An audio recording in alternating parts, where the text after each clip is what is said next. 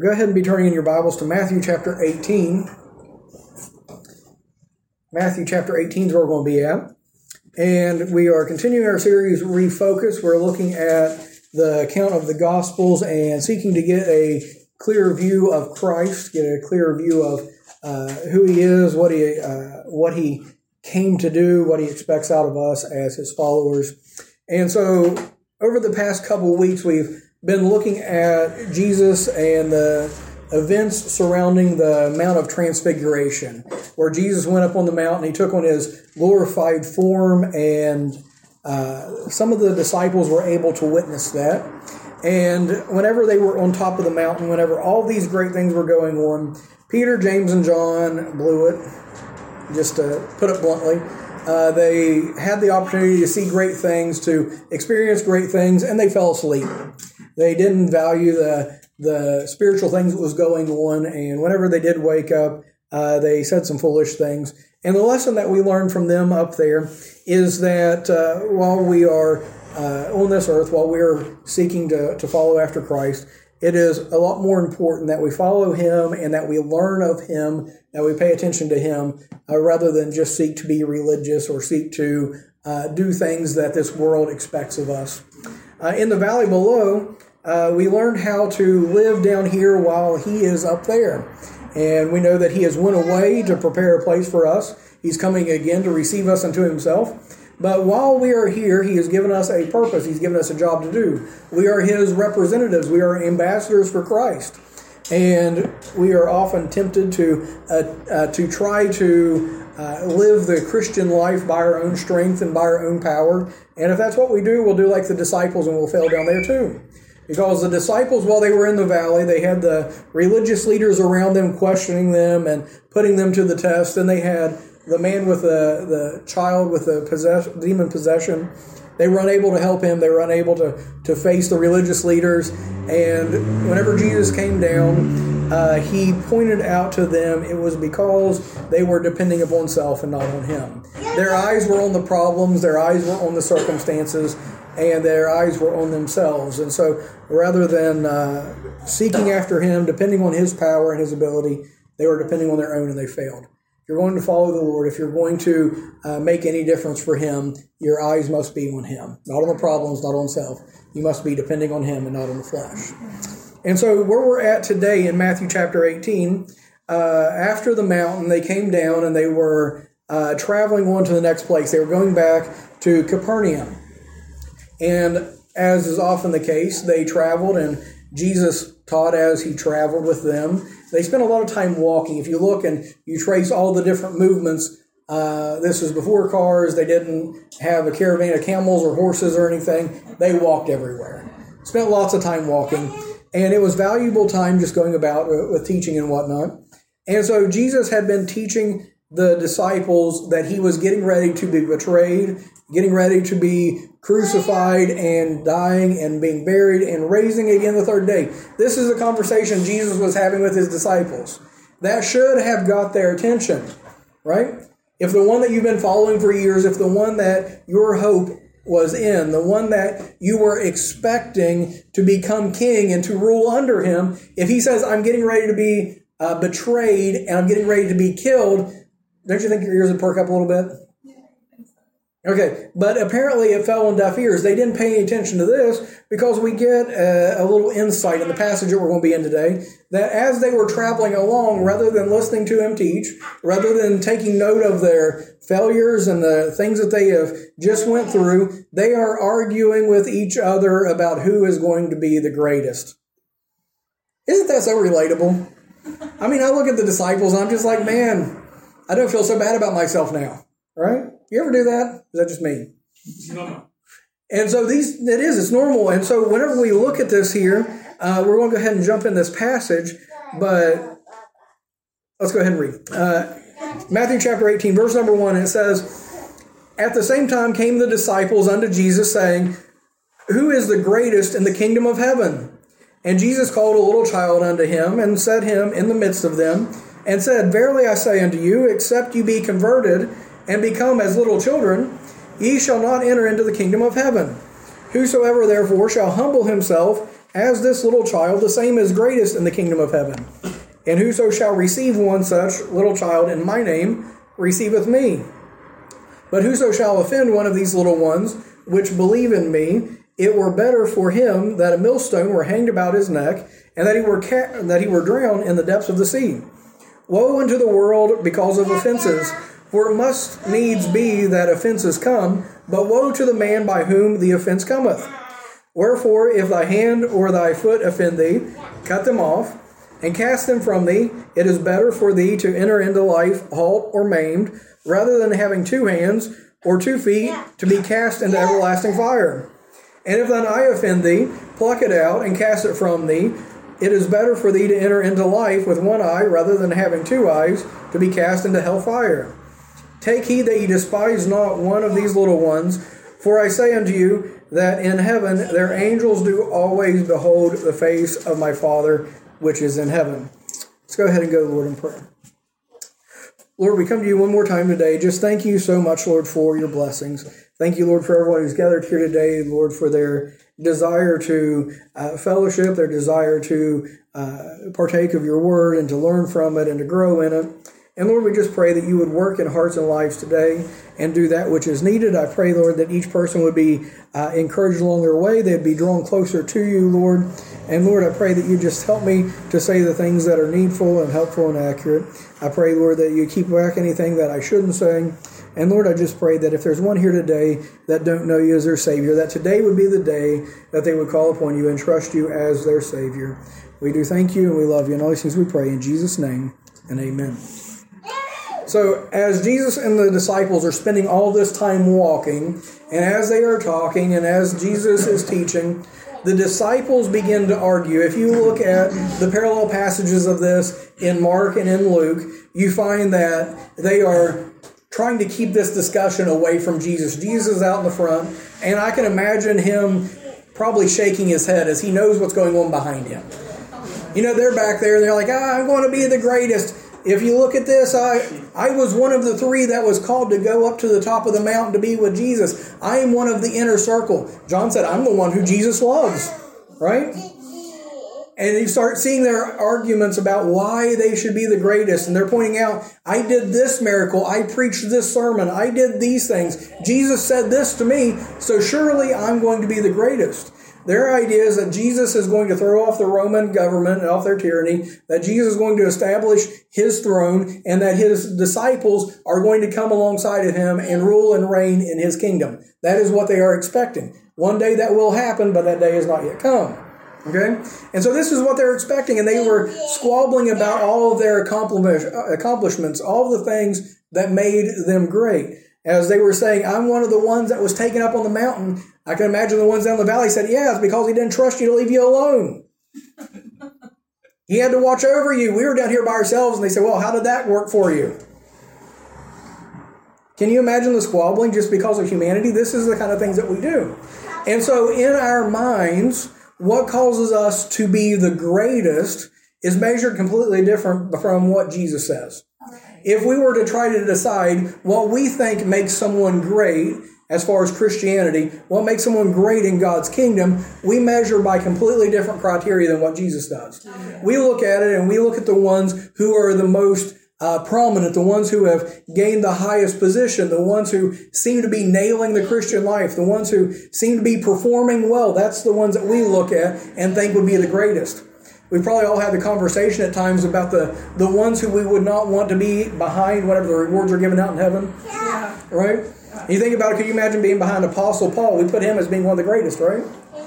And so we're there, the rewards are being handed out in heaven, and we're behind Apostle Paul, and he's got like a, a, a, a trailer load of rewards that he's hauling away, and I come up and I have a thimble, right? This is the way that we picture because we are looking at performance. We are very much in a performance based mindset. That's how the world around us works, right? I don't know if you've noticed this or not, but Jesus doesn't work according to man's wisdom. He doesn't do things according to the way that the world does.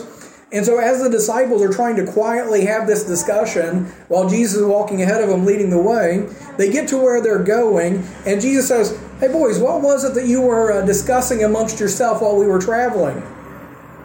And, oh, nothing. It wasn't anything serious. And whenever we read in Mark and Luke, they are trying to push it back. They are embarrassed by what they were talking about.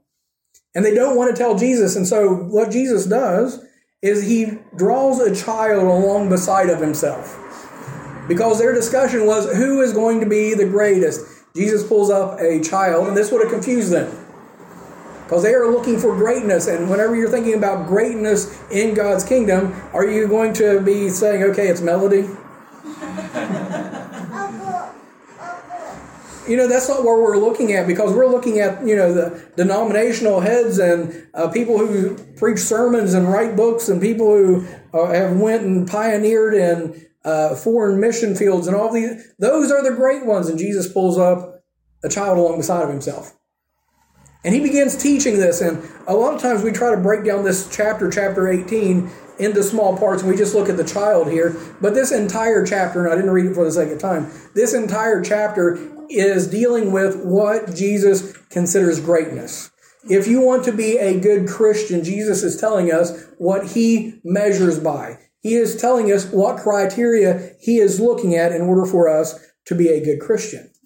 And I believe all of us, if we're born again, if we're children of God, we want to be good Christians. Right? We want to be great in the kingdom of heaven. But usually we are looking at the complete wrong criteria. We're looking at it from man's perspective when we're judging greatness. And so let's look at this here as we go through this passage and find out what Jesus says it means greatness to him. Okay? Everybody ready? I know I'm late, so I want to try to go through this quickly. I'm not going to tell you how many points I have. Anyway, the first thing that we find here is he says, You must come as a child. You must come as a child. And he is talking about the approach to the kingdom. He's talking about coming and getting in the kingdom at the beginning. The disciples are arguing amongst themselves who's going to be the greatest in the kingdom. And the first thing Jesus says is before you want to be great in the kingdom, you have to make sure you're in the kingdom. Right? And so he tells them here in verse number three Verily, verily, I say unto you, except you be converted and become as little children, ye shall not enter into the kingdom you're wanting to be in the top position, you have to make sure you're actually in the kingdom before you can be the top man in it. Now, this is before Christ has died. This is before uh, the death, burial, and resurrection of Jesus. This is still whenever they are trying to figure out what they believe about Jesus. And he says, before you start jockeying for position, you need to make sure you're born again. You need to make sure that you become as a child. And by the way, it's childlike, not childish. Right. There's a huge difference in that. And for you who are not uh, English as a first language, there's a big difference between childlike and childish. And unfortunately, most of us tend to be more childish than we are childlike. Okay? And so he says you have to become as a child. You need to have childlike faith. Whenever you look at a child, he's talking about how you have to come to Jesus to begin with. We don't come with, with uh, our, our great works and all the great things that we do. We don't come and say, Lord, look at how wonderful I am. Look what a good person I am. Surely I get into your kingdom. We don't come to him with our works because the Bible says that it's not by righteousness which we have done, but by his grace that he saved us. The Bible tells us that for by grace are you saved through faith, uh, or by grace are you saved through faith, and that not of yourselves is a gift of God, not of works, lest any man should boast. Sorry, my brain was leaving me there for a minute. So, anyway, not of works, lest any man should boast. And so, whenever it talks about coming as a child, look at a child and look at what they are like. A child comes trusting. That's where it starts off with. Whenever Jesus uh, was there talking to the disciples, the child was around somewhere, and Jesus just calls the child over to him, and you know what the child does? The child comes. He didn't have to convince him, he didn't have to manipulate him. He didn't have to try to entice them with candy to get them to come. Yeah. Right? Jesus looked at the child and says, Come here for a minute. And the child crawls up beside of him, cuddles up against him more than likely, because a child trusts. It's not until we become older that we start becoming skeptical and cynical and all these different things that come into our lives. And so, whenever you come to Christ, you have to come as a child, trusting in Him alone. A child's not only trusting, a child has nothing to offer. Yeah. A child has nothing to offer you whatsoever. Child doesn't have a job. It doesn't have uh, a house. It doesn't have a car. It doesn't have a bank account. It doesn't have any way to pay for its way. A child comes fully dependent. Uh, I'll tell you, my children, yes, they may do some things around the house, but we go to a young child, okay? We'll get rid of the other three for just a moment because they don't like to be an example. And we'll look at Melody, okay? Whenever Melody comes into the picture here, she has nothing to offer me. Right? She's not coming and making deals and wheeling. She says, I have nothing to offer whatsoever. When we come to Christ, we have nothing to offer. Right. We don't come to Him with anything that we can extend to Him and say, Look, this, Jesus, if you let me in to your kingdom, if you let me into your family, this is what I have to offer you. Look at all of my skills and my talents and my abilities. Look at all of my good works. Look at all of these things that I am. Lord, this is what I have to offer you. We come to him and all of our righteousnesses are as filthy rags. What little we do have to offer is worthless, right?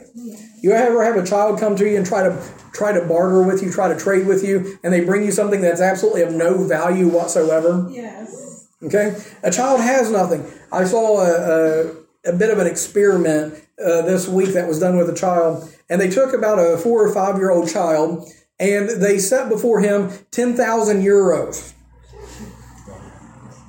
Okay? 10,000 euros. Banded together, stack of cash, and two Oreos. two Oreos, two two biscuits. Two biscuits. And so he had two chocolate biscuits, 10,000 10, euro. And he said, Which one do you want? And he said, Of course. Biscuits. of course. Oh he said, I want the biscuits. He said, Are you sure this is 10,000? I want the biscuits. Okay, well, they're yours. Take the biscuits. See, this is the thing. Children have nothing to offer. And we value things that are not valuable to God. And so, whenever we come to Jesus, we must come as children, realizing that we have nothing to offer. We have no value, nothing to increase uh, increase his wealth, increase his value, nothing to offer him. A child comes and a child is completely dependent. Completely dependent. This is different because uh, Melody, okay, she has nothing to offer me. She has to trust me yeah. because I have to provide everything for her. She's completely dependent. See, the thing is, if it's not for me and Les and the things that we're doing for that child, within a short amount of time, she would die right? If we're not feeding her, if we're not clothing her, if we are not housing her, all these things, if we're not providing for her necessities, she will not continue because she has nothing to offer, right? Of course. No value of her own. And so she is completely dependent, and we come to Christ and we are completely dependent. Whenever we come to Christ, we have nothing to offer. We're not saying, God, look at my works, look at the good things that I've done. We're coming empty handed, and we're saying, if I am going to go to heaven, it is going to be based on what you have done, not on what I have done. Right? If I'm going to continue to live, it's because you're putting the breath in my body you are causing my heart to beat. You are causing me to continue to function, and I am only going to live as long as you allow me to live because I am solely and completely dependent on you. If I get into heaven, it's going to be because of what you have done for me. We are completely dependent. No.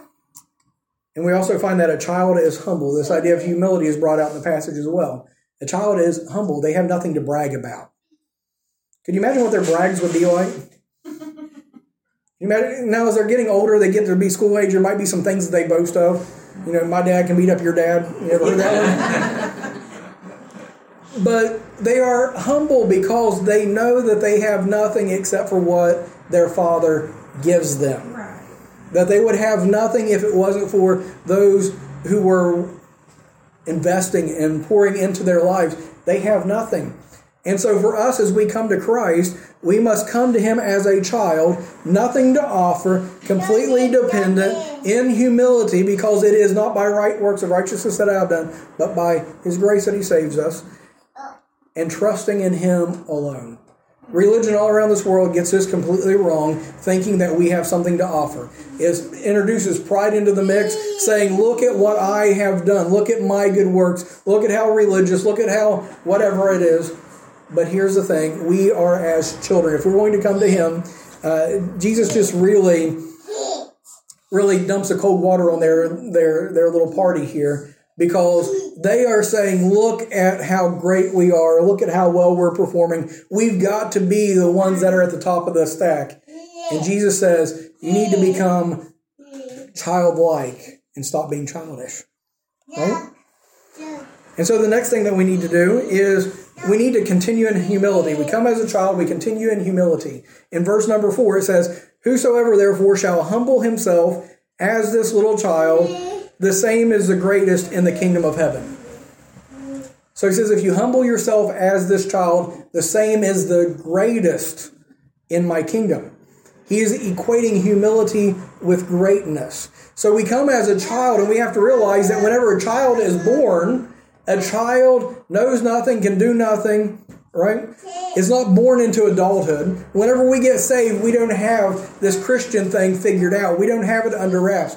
We don't know what we're doing. We start off as a babe. The Bible talks about as babes desiring the sincere milk of his word, right?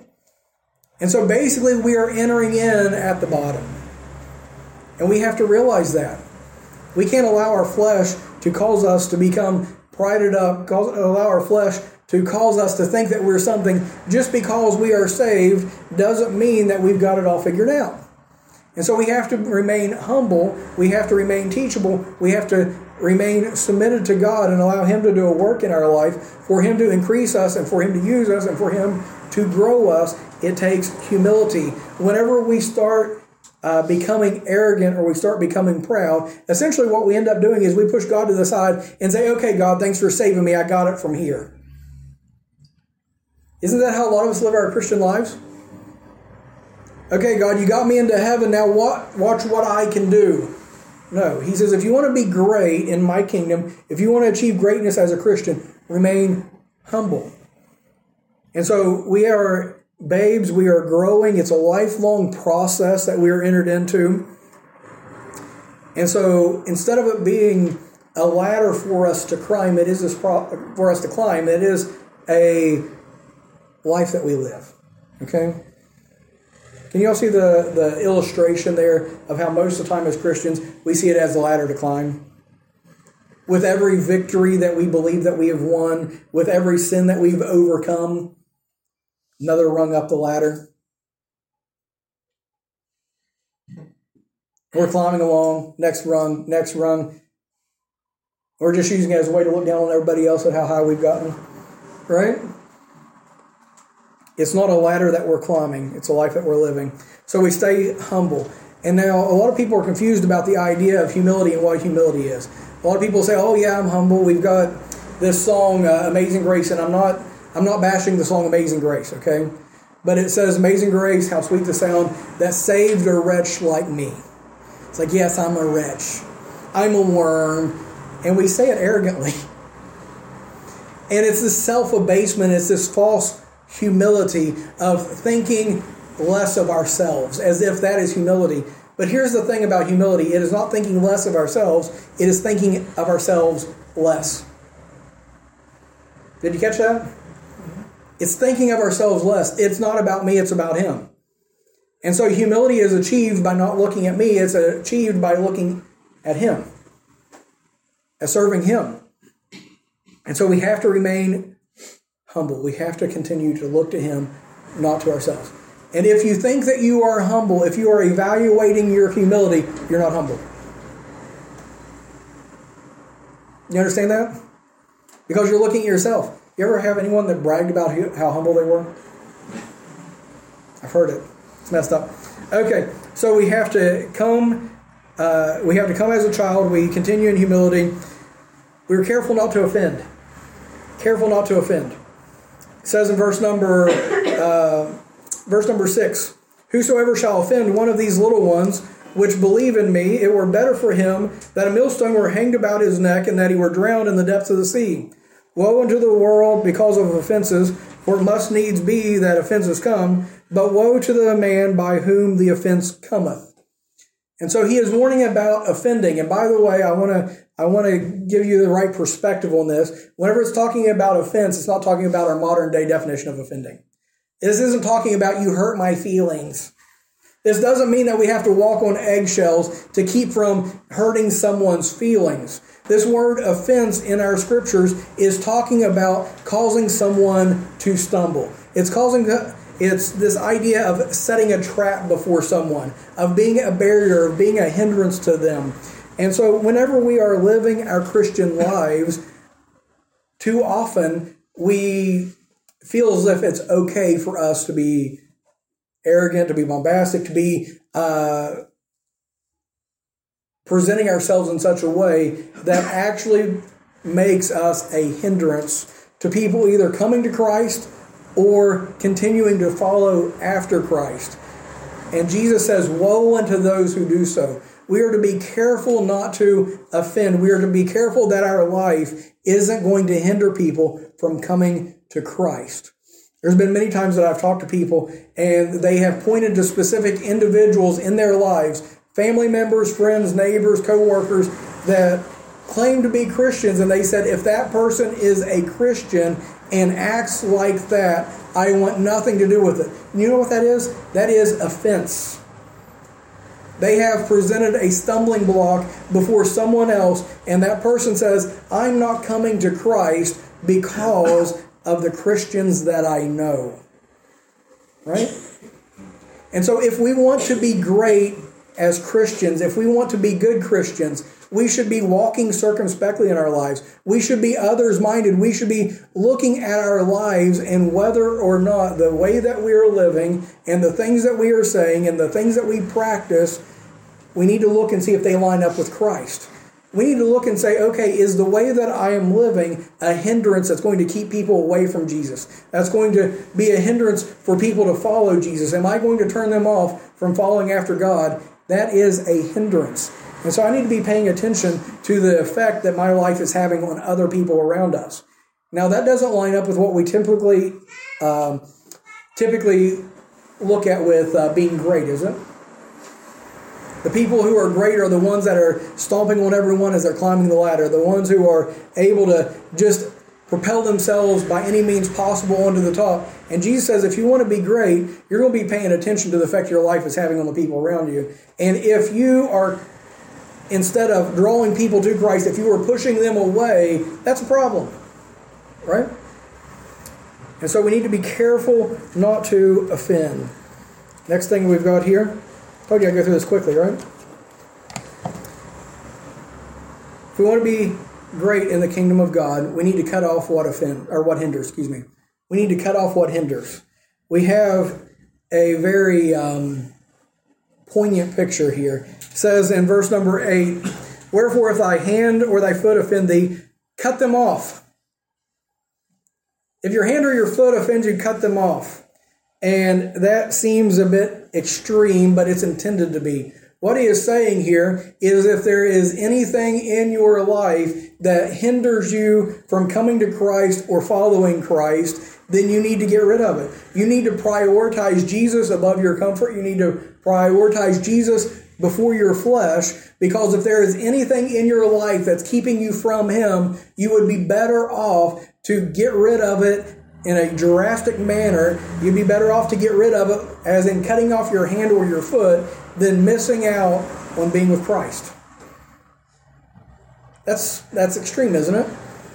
And as we are going through our lives and we are thinking that we are excelling well and we are being good Christians because of the things that we are doing, all too often we're allowing things to abide, allowing things to stay in our lives that is a barrier, is a hindrance to us walking with God. And we value those things above the God we claim to serve. Right? And so if you want to be a great Christian, if you want to be performing well, I hate to use that term, in Christianity, you need to cut off what hinders. Resort to extreme measures. If you look at your life, there's all kinds of things that come between us and Jesus. And if we are aware, if we are paying attention, in our lives and we are saying, this is something that is hindering my walk with God. This is something that is keeping me from being effective with Him. I'm going to get rid of it altogether because I value Jesus above whatever that is. It could be things, it could be addictions, it could be people. but they're keeping us from Jesus. And he says, You're better off to cut it off. Get rid of it if it's hindering you from following me. Next thing that we find here cancel comparison. This is one that we don't find here in this passage, but if you turn over to Mark chapter 9, parallel passage in this, we find Jesus' disciples just being very relatable, okay? Mark chapter 9, verse 38, this is in the middle of the same conversation, okay? It says, And John answered him. So Jesus is in the middle teaching how to be great in his kingdom. And John answered him, saying, Master, we saw one casting out devils in thy name, and he followeth not us, and we forbade him because he followeth not us. But Jesus said, Forbid him not, for there is no man which can do a miracle in my name, which can lightly speak evil of me. For he that is not against us is on our part. For whosoever shall give you a cup of water to drink in my name, because you belong to Christ, verily I say unto you, he shall not lose his reward. And so, in the middle of Jesus talking about this, he's got the child up beside of him. He's going through and teaching these things to his disciples. And John says, Hey, I got something to tell you. As we are contending for greatness in your kingdom, we have made ourselves our self appointed gatekeepers to Christianity. We need to cancel comparison.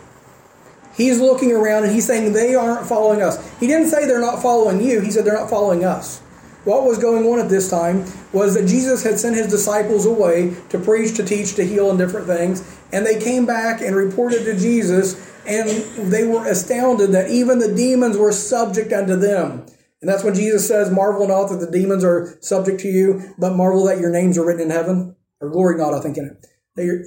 That's what was going on. And while they were going out away from Jesus, teaching, preaching, doing all these things, they encountered another man that was casting out devils in Jesus' name. And they said, Don't do that because you're not one of us. And John thinks that this would be a good time to bring this up. See, what we do as Christians a lot of times is we start going around and comparing. We start looking at every everybody else's walk with God. We start looking at everyone else's ministry. We start looking at the church down the road, at the Christian over at the job site. We start looking at them and comparing, and we start comparing them unfavorably amongst ourselves. We start making ourselves the gatekeeper and saying they can't be of Christ because they don't do it the way that we do. This isn't talking about heresy, and if there's uh, false teachers, whether it be online or around here or whatever, I might warn you and tell you, beware of these guys because as a shepherd, I warn you of wolves. But that's not what was going on here. He says these guys aren't following us, they're not doing things just like us, and so we forbade them. If we want to be great in Christianity, if we want to be good Christians, we're going to quit comparing with everybody else. We're going to quit worrying about everyone else. And we're going to worry about our own selves, worry about our own walk with God. We're going to make sure that we're doing what we're supposed to do because ultimately, they are His servants, and it is up to Him to do with them what He will. I'm not the gatekeeper of Christianity. I'm not the one that has to go out and call out everyone, correct everyone else. I, I know all the time growing up. Okay, I had a, I've got a brother, and this may be a surprise to you, but my brother and I always fought. We fought like cats and dogs. And my dad had a favorite saying. We'd come and we would say, He did this to me, or He did. And my dad would say, If you worry about yourself, you'll have your hands full. You ever heard that any other parents said that? If you worry about yourself, if you look to your own life, you're going to have your hands full. So don't worry about everyone else. And so we have to cancel comparison. We need to, to allow God to deal with his own people. Uh, in Romans chapter 4 and verse 14 says, Who am I to judge another man's servant? That's what we end up doing. We start going out and critiquing and saying, Well, they don't do it the same way as we do, so they must be evil. They must and we use it to justify ourselves because no one's serving God like I am. That's messed up. And so we need to cancel comparison. Next thing, we need to count value as Jesus does. What is valuable? Well, we look at it, we go around and, and we evaluate value different than he does. In verses 10 through 14, it says, Take heed that you despise not one of these little ones, for I say unto you that in heaven their angels do always behold the face of my Father which is in heaven. For the Son of Man is come to save that which was lost. How think ye if a man have a hundred sheep, and one of them go astray, doth he not leave the ninety and nine and go into the mountains and seek that which which is going astray? And if so be that he find it, verily I say unto you, he rejoiceth more of that sheep than of the ninety and nine which went not astray. Even so, it is not the will of your Father which is in heaven that one of these little ones should perish. Most people would have looked at this and said, okay, what's the deal about going after the one sheep? You got 99 of them still here.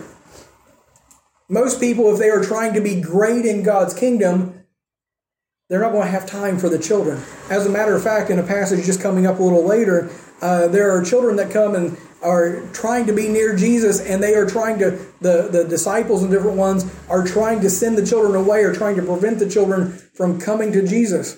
And Jesus says, Suffer the little children that they come unto me.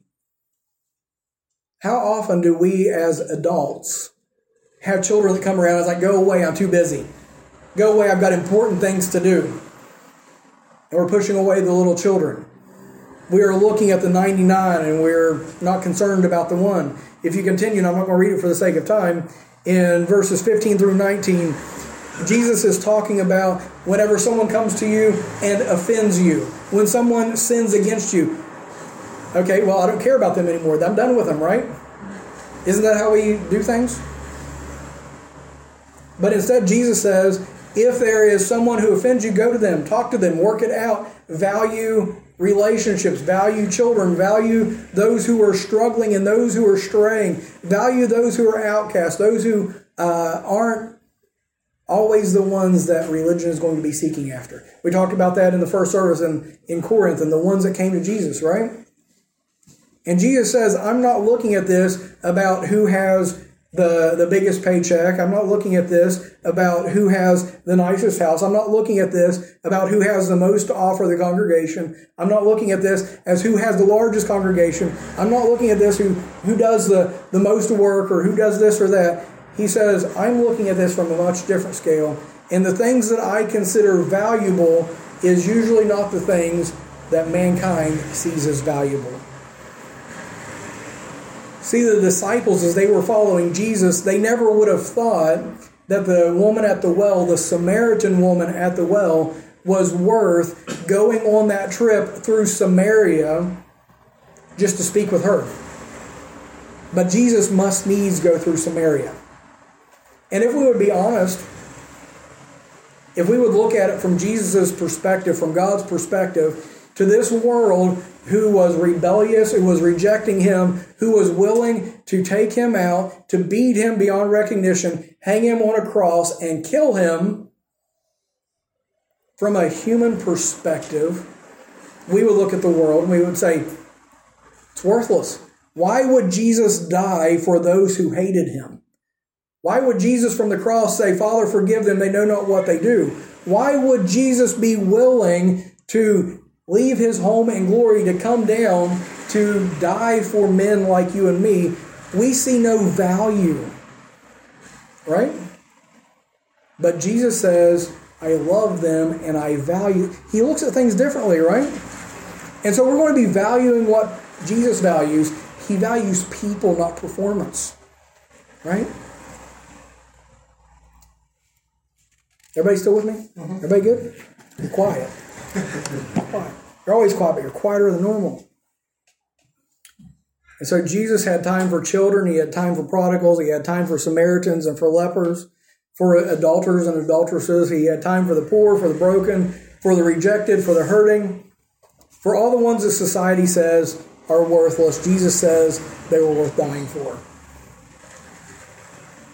Next thing that we find is we're going to be following Jesus. If you want to be great in his kingdom, we need to consider our debt. Consider our debt. Whenever Jesus teaches the disciples here about forgiving their brother, about going to him and seeking after restoration, Peter, down in verse number 21, he attempts to be spiritual again. In verse 21, it says, Then came Peter to him and said, Lord, how oft shall I forgive my brother sin against me? Or how oft shall my brother sin against me and I forgive him? Till seven times? That's charitable, isn't it? You come and you sin against me and I forgive you, and you sin against me and I forgive you, you sin against me and I forgive you, and you sin against me and I forgive you. You get the point seven times, that's a lot. And so Peter thinks he is being generous. Surely this is going to get me bonus points with God. Surely Jesus will say, Oh, yes, you're on the right track. Forgiving seven times, that is very generous of you. But instead, Jesus gives a parable. And in this parable, there is a man who is forgiven of a large debt by his good master. I'm not going to read it for the second time, but he's forgiven of a large debt by his good master, and then he has someone else that owes him a debt, a small debt, and he refuses to forgive him. Right? And so the lesson for us here is whenever we start evaluating our relationships with other people and our how much grace that we will extend, how much we will forgive, how much we will tolerate, we have to back up for a second and say, hold on for a second. Look at how much that God has forgiven me. Right? The example that Jesus gives basically is if, you know, I owed Peter a thousand euro and I couldn't pay it. And he says, oh, don't worry about it. And then Bruno owes me 10 and I come to him and I'm like, give me every cent. That's how we treat mankind. God has been merciful. God has been good. He has been loving toward us. He's been forgiving toward us. He has been patient and kind toward us. And we don't extend that same thing toward other people, do we? We have no patience, no love, no mercy, no forgiveness toward those who would do us wrong. And Jesus says, if you want to be great in my kingdom, be mindful of the price I paid for you. Be mindful of how good I've been to you. And that's going to change how you treat other people. Right? You notice all the way through this, it's not greatness the way that we think, but instead it is emulating the life that Christ lived on this earth. It is living according to the way that he lived. It is by caring for others, loving others, being careful not to trip others up, valuing God's uh, will and his opinion of me, and doing things to please him. All the way through this, this is what he's saying. In reality, what Jesus is teaching them is if you want to be great in the kingdom of heaven, all you have to be is a decent human being. And that's a stretch for most of us. So the last thing that we have, you're wondering how far I was going, weren't you? Last thing we have here, and this one might be a little bit a little different, a little weird, but in the passage I read in Mark chapter number nine, verse number 41, it says, For whosoever shall give you a cup of cold water to drink in my name, because you belong to Christ, verily I say unto you, he shall not lose his reward. Last thing that I want to tell you is in the kingdom of God, in this Christian life, cups of water count. Cups of water count. What we do in our minds, cups of water count. What we do in our lives is we look for big things. Right? We look for big things. The disciples wanted to be great. As I said, they were probably discussing miracles and uh, that they performed and messages that they preached. But between all of the big things and the big opportunities are tons and tons of little things and little opportunities. And whenever we are striving for greatness, when we're trying to be big and trying to be important, those things are beneath us and are below us. And in reality, that is where the Christian life is at. That's where the important things are. Between all these opportunities, there are small things that we pass up waiting to be important. In Zechariah chapter 4 and verse 10, it says, For who hath despised the day of small things? The people of Israel, the people of Jerusalem, were looking at the temple and the rebuilding of the temple, and all of the little things they didn't care about. They wanted to see something big done. And Zechariah came to him and said, Who has despised the day of small things? Jesus told his disciples that even giving a cup of cold water in his name wouldn't be overlooked whenever it came time to reward his children. See, what we do is we start valuing the big things. Unless I'm doing this, unless I'm engaging in that, unless I'm performing at this level, then it means nothing. And at the same time, there are many Christians that are going along and doing the little things, and God's keeping count of every single one of them, and they will not lose their reward. And so some of us may not be able to do big things. We may feel like our part is unimportant. but God is just as interested in what we perceive as being little as what we perceive as being big. And so ultimately, I guess the best answer to the disciples' question, they said, Who is going to be the greatest in the kingdom of God? Really, that, that is a dumb question because I'll tell you, the greatest one in the kingdom of God is going to be Jesus. Right? The greatest one in the kingdom of God is going to be Jesus. But if you want to be great in his kingdom, if you want to hear well done, you enter into his kingdom as a child. You continue in humility. It's not about you. You don't cause others to stumble. You get rid of what makes you stumble. You don't worry about what everyone else is doing. Make sure that you're walking with God. You value what Jesus values. You don't forget the price he paid for you. And you don't despise the small things. Follow him in all things, the little and the big. So, with that being said, Christ has given us what greatness means according to him. And I believe as Christians, we would do well if we would reevaluate, if we would get a new perspective, if we would see this Jesus' way, and that rather than trying to be great in his kingdom, that we walk according to these principles that he laid out, that we become as children and follow him. Let's go to the Lord in prayer. Dear Lord, we come to you today. Thank you for your blessings. And Lord, for the day that you've given us, Lord, we thank you for these simple truths from your word. I know nothing I've said today is profound, Lord, but I pray that it's an encouragement to your people. Lord, that they would prioritize you, that they would walk with you, that they would see things as you do. And Lord, just help us, Lord, rather than trying to be great, just for us to follow you and allow you to do a work in our lives. We thank you so much for all that you do. I pray if there's one person here that doesn't know you as their Savior, that today they would become as a child and by faith come to you and trust in you alone for salvation. And Lord, we thank you for all that you do. And all I pray in Jesus' name. Amen.